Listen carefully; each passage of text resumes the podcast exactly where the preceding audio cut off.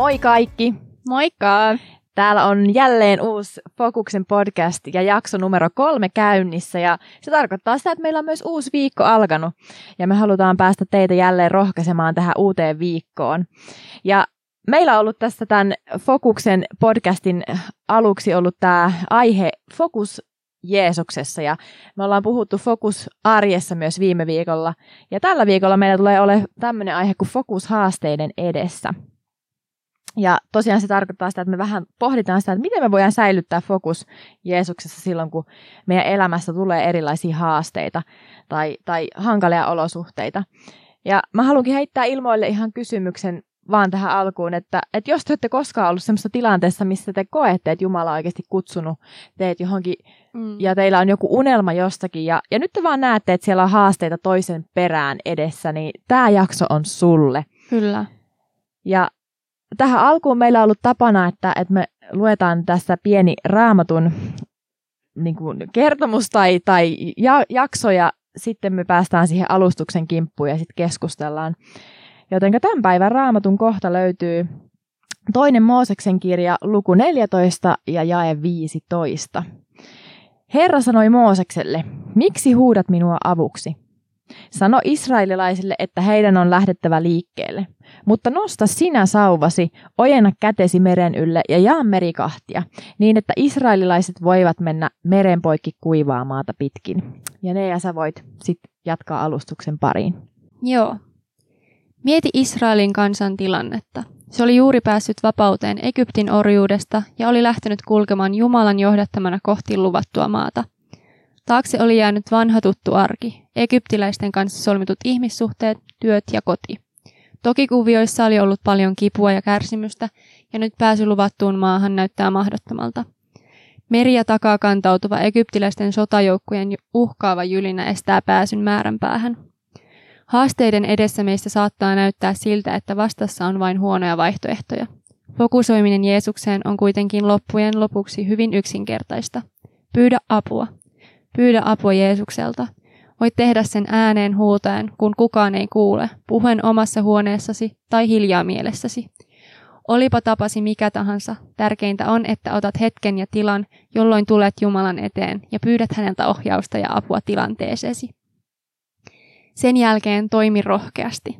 Meiltä vaaditaan usein liiankin tuttuja ja yksinkertaisilta tuntuvia toimintoja – Jumala käski sekä kansaa että Moosesta toimimaan tavoilla, joita he olivat tehneet ennenkin. Vaikka fyysinen este, valtavat vesimassat, oli vielä silmin nähtävästi edessä, kansan piti lähteä liikkeelle ja Mooseksen piti käyttää sauvaansa. He siis tekivät sitä, mitä osasivat niillä voimavaroilla, mitä heillä oli. Pakkasivat tavaransa ja lähtivät liikkeelle. Haasteiden edessä meidän on siis hyvä muistaa, että fokusoiminen Jeesukseen ei vaadi meiltä mahdottomuuksia – se vaatii meiltä liian yksinkertaisilta tuntuvien toimintojen uskollista toistamista. Tee sitä, mitä osaat, siellä missä olet ja niillä lahjoilla ja taidoilla, mitä sinulla on. Luota siihen, että olet hänen seurassaan, joka näkee ja tietää kaiken. Häneltä ei mahdollisuudet ja vaihtoehdot lopu kesken, ja vaikka et ehkä pääse määränpäähän omien suunnitelmiesi mukaisesti, Jeesuksen kanssa kulkemasi reitti on kaikkein paras ja täynnä tilanteita, joissa mahdottomuuksista tulee mahdollisia. Haasteiden edessä Jumala osoittaa voimansa. Wow.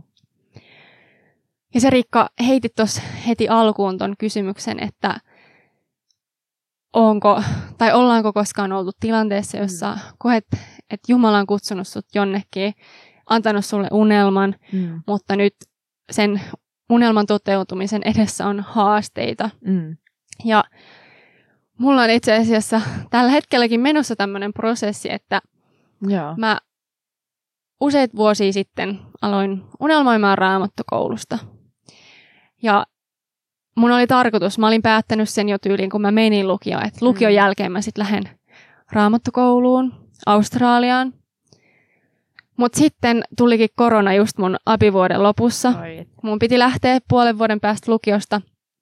Ja tota, no eka mä olin että kyllähän mä nyt sit pääsen puolen vuoden päästä. Mm. Mutta sitten kävi niin, että en päässytkään. Ja sitten alkoi tulee oikeasti semmoinen, että no mitäs nyt tässä sitten, mm. että mä mm. joudun vielä odottaa todennäköisesti pitkään Kyllä. ennen kuin mä pääsen. Ja mulla oli työpaikka onneksi, että mm. se niinku auttoi, mm. mutta mä kaivasin silti jotain niinku merkitystä elämälle. Et niin kuin, mä etin vielä sitä omaa paikkaa seurakunnassakin, että missä mä voisin palvella. Meillä ei ollut mm. silloin vielä nuorisotyötä mm. omassa seurakunnassa. Ja näin. Mutta sitten niin kuin, oli vaan silleen Jumalalle. Mä kirjoitin just sinne mun rukouspäiväkirjaankin, että mä, mm. mä niinku tarvitsen jotain niinku tähän ajalle. Kyllä. Mistä mä saan sitä merkitystä ennen kuin mä pääsen lähtemään. Että et niinku näytä se paikka vaikka seurakunnassakin, että mitä mä voin mm, tehdä. Kyllä. Ja no sitten tuli tähän kutsu, että haluaisinko mä tulla fokukseen mukaan. Ja se tuntui silleen niinku vahvasti oikealta paikalta. Yes. Niinku, Tämä on se, mitä mä, mitä mä voin tehdä tässä. Ja vielä mulla on se sama unelma ja tarkoitus lähteä sinne, mutta oon saanut kokea paljon sellaista tässä ennen sitä, että mitä niin kuin, tai mistä on varmasti paljon apua sinne. Kyllä.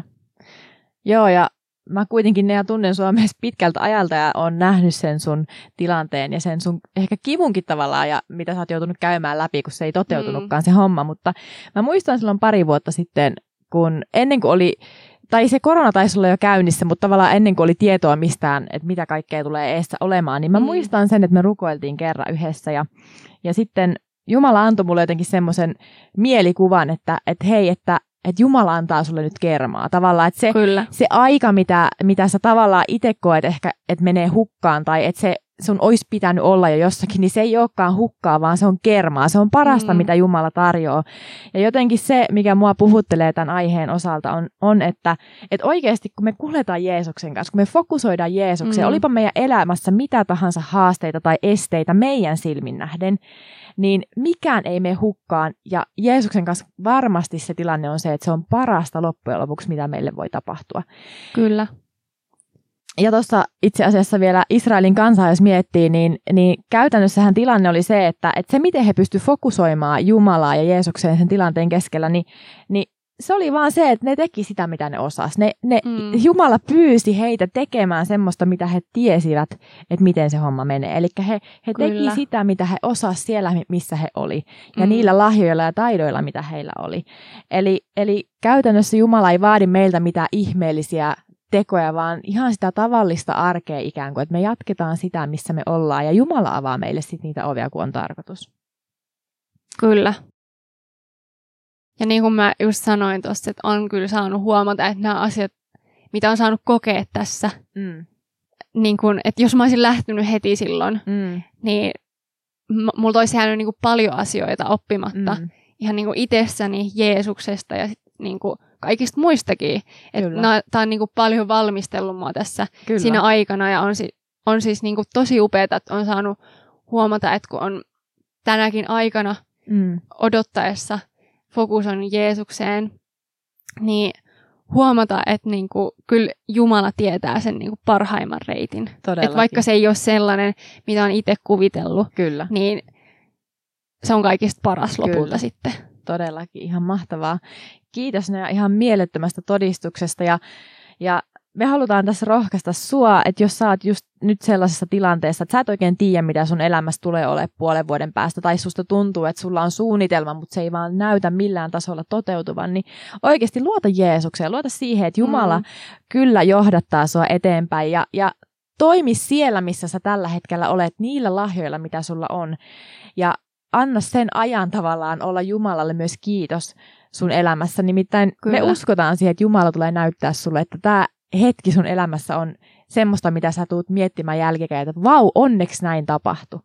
Just näin. Ja tähän loppuun meillä on tapana yleensä rukoilla, joten ne ja haluaisitko sä rukoilla nyt tämän aiheen puolesta? Joo. Kiitos Isä siitä, että me voidaan aina luottaa suhun. Aina luottaa sun sanaan mm. ja sun suunnitelmiin. Mm.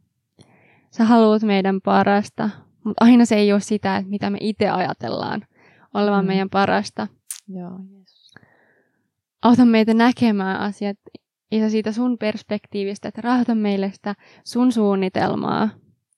Auta meitä toimimaan myös silloin, kun tuntuu, että vastassa ei ole mitään muuta kuin haasteita. Mm, kyllä.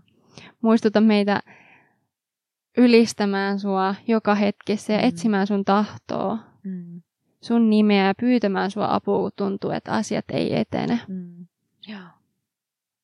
Se kiitos, että sä voit näyttää meille suunnan myös silloin, kun tuntuu, että ei ole mitään, minne kulkisi. Mm.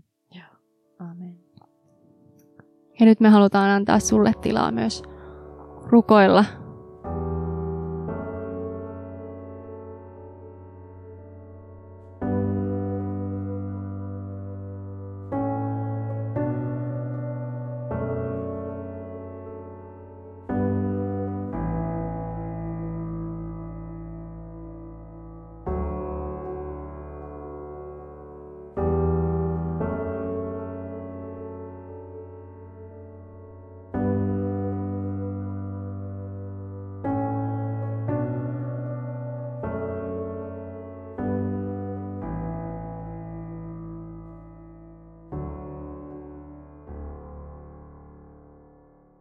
Aamen. Ja oikeasti muista se, että Jeesuksen kanssa mikään päivä sun elämästä ei ole hukkaa eikä turhaa, vaan sä oot Mm, just oikealla aamen. reitillä, just oikeassa suunnassa, kun sä haluat kulkea Jeesuksen kanssa eteenpäin. Mutta tässä oli tämän viikon jakso ja me palataan taas ensi viikolla tämän podcastin pariin. Moikka! Moikka!